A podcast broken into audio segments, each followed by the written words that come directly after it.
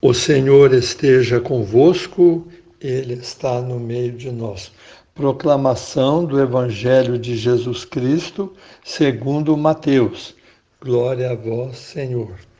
Naquele tempo, Pedro aproximou-se de Jesus e perguntou: Senhor, quantas vezes devo perdoar se meu irmão pecar contra mim? Até sete vezes? Jesus respondeu: não te digo até sete vezes, mas até setenta vezes sete.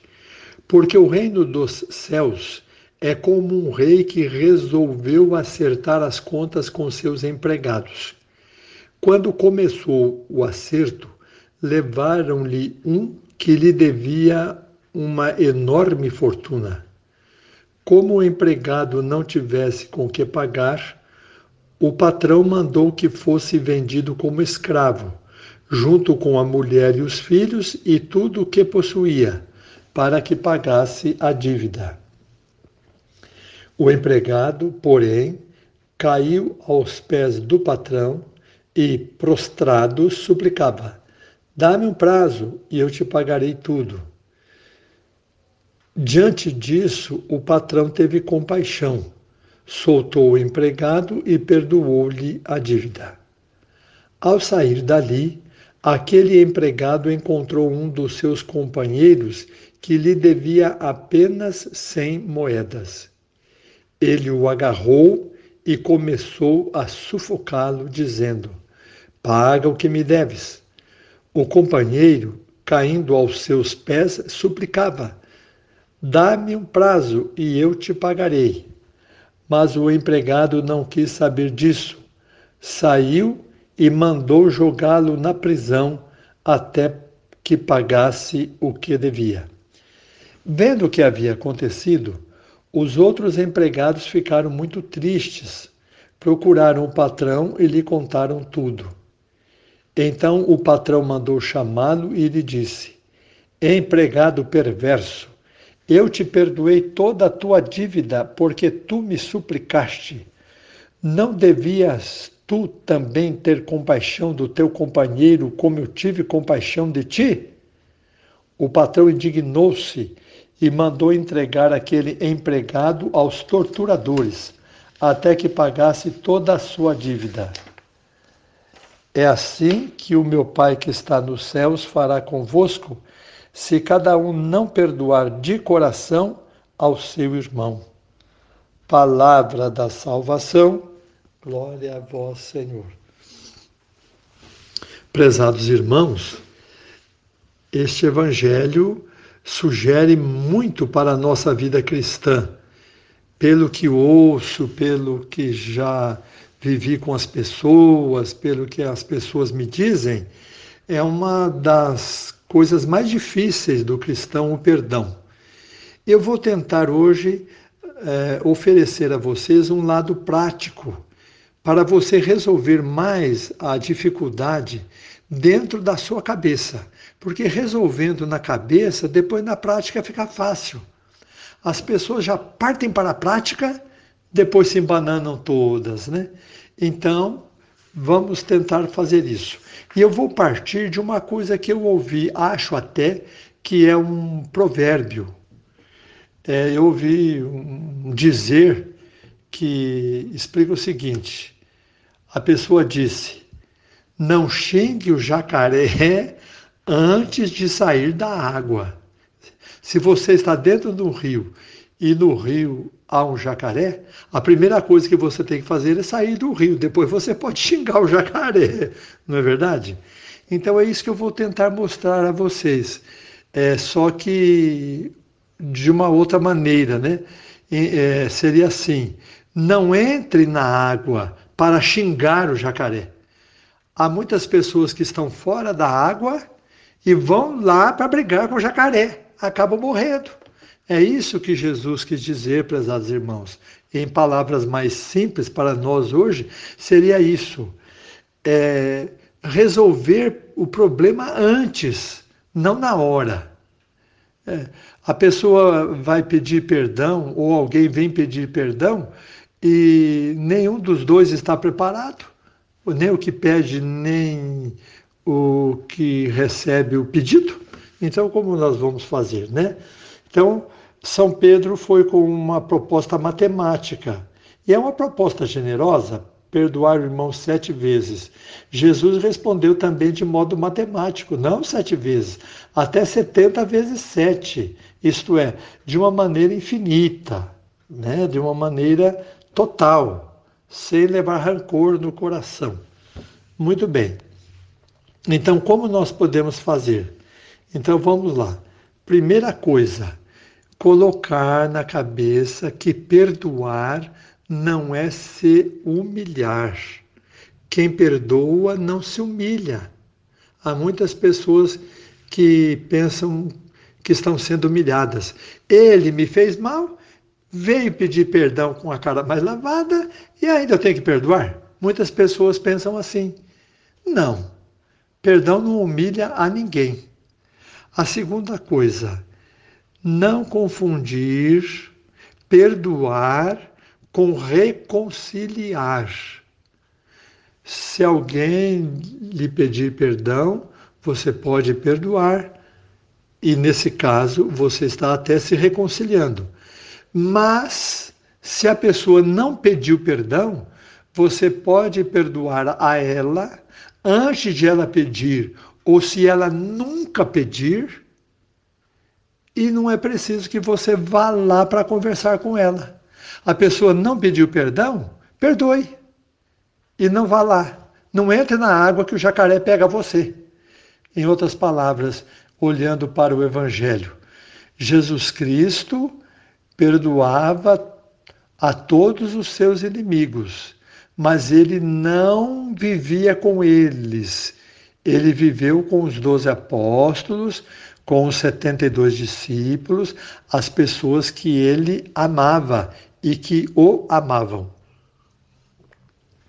Então, prezados irmãos, como é importante fazer isso. Não é preciso entrar na água. Fique olhando jacaré de fora d'água. Fique longe. E a terceira coisa é a seguinte: nós podemos perdoar sem aprovar. Se a pessoa cometeu um erro, você não precisa aprovar o erro. Você perdoa, mas não aprova. Pronta. As coisas ficaram prontas desse jeito. É tão fácil. As pessoas confundem muito. É, a pessoa pensa que perdoar é ir lá, abraçar, se humilhar, reconciliar, ficar junto, aprovar o erro que o outro fez. Não é nada disso, nada, nada, nada. Então aprendamos realmente esses três pontos Perdoar não é se humilhar, perdoar não é se reconciliar e perdoar não é aprovar. Fique de longe, fora da água, olhando o jacaré. Se você percebe que o jacaré vem e ele não vai morder ou engolir você, aí você conversa com ele. Se ele não vier, você já perdoou, está pronto para a hora que ele vier. As pessoas esperam o outro vir para pensar no perdão. Perdoe antes. Por quê?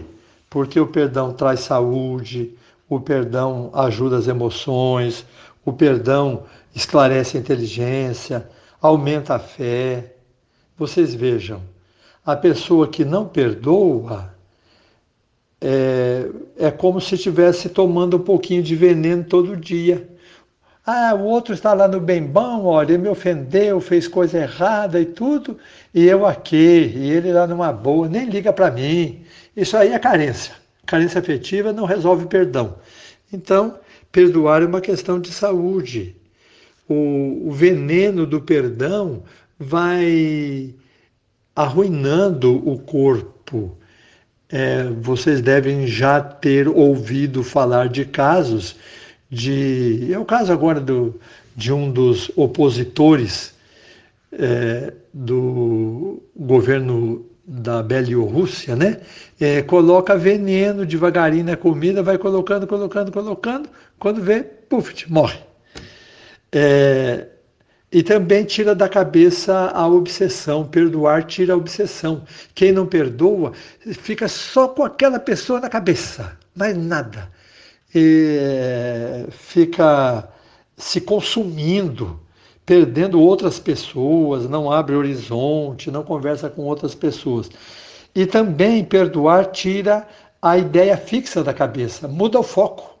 Você está pensando só lá no jacaré, sai lá de perto da água e vai num parque dar umas voltinhas, depois volta para ver como é que o jacaré está, mas não fique lá direto, só pensando naquele jacaré, só pensando naquele erro, só pensando naquele problema, naquela dificuldade. E além disso, é, a fé nos mostra que você passa a pessoa que ofendeu você de condenado a filho de Deus, um filho chato, desonesto, sem fé em Deus, mas é filho de Deus. Deus o considera também, espera a reconciliação dele. Então, há uma diferença, é claro, né? Isso aí tem que ser pensado, mas na cabeça a gente pode resolver. É a seguinte diferença. Eu já vi pessoas que convivem com quem ofende de modo direto e a pessoa fala assim: ah, ele é assim mesmo, e nem liga para aquilo. E já vi pessoas que quem ofendeu está muito longe e fala assim, falam, né, assim, só de pensar eu sinto raiva. Olha que interessante. O que está perto daquele que ofende, ah, ele é assim mesmo, deixa para lá, não vou me preocupar com isso. Às vezes até a própria esposa, o próprio marido, ou um filho, ou o pai. E às vezes o irmão mora lá no fim do mundo, ah, mas que coisa, olha lá, ó.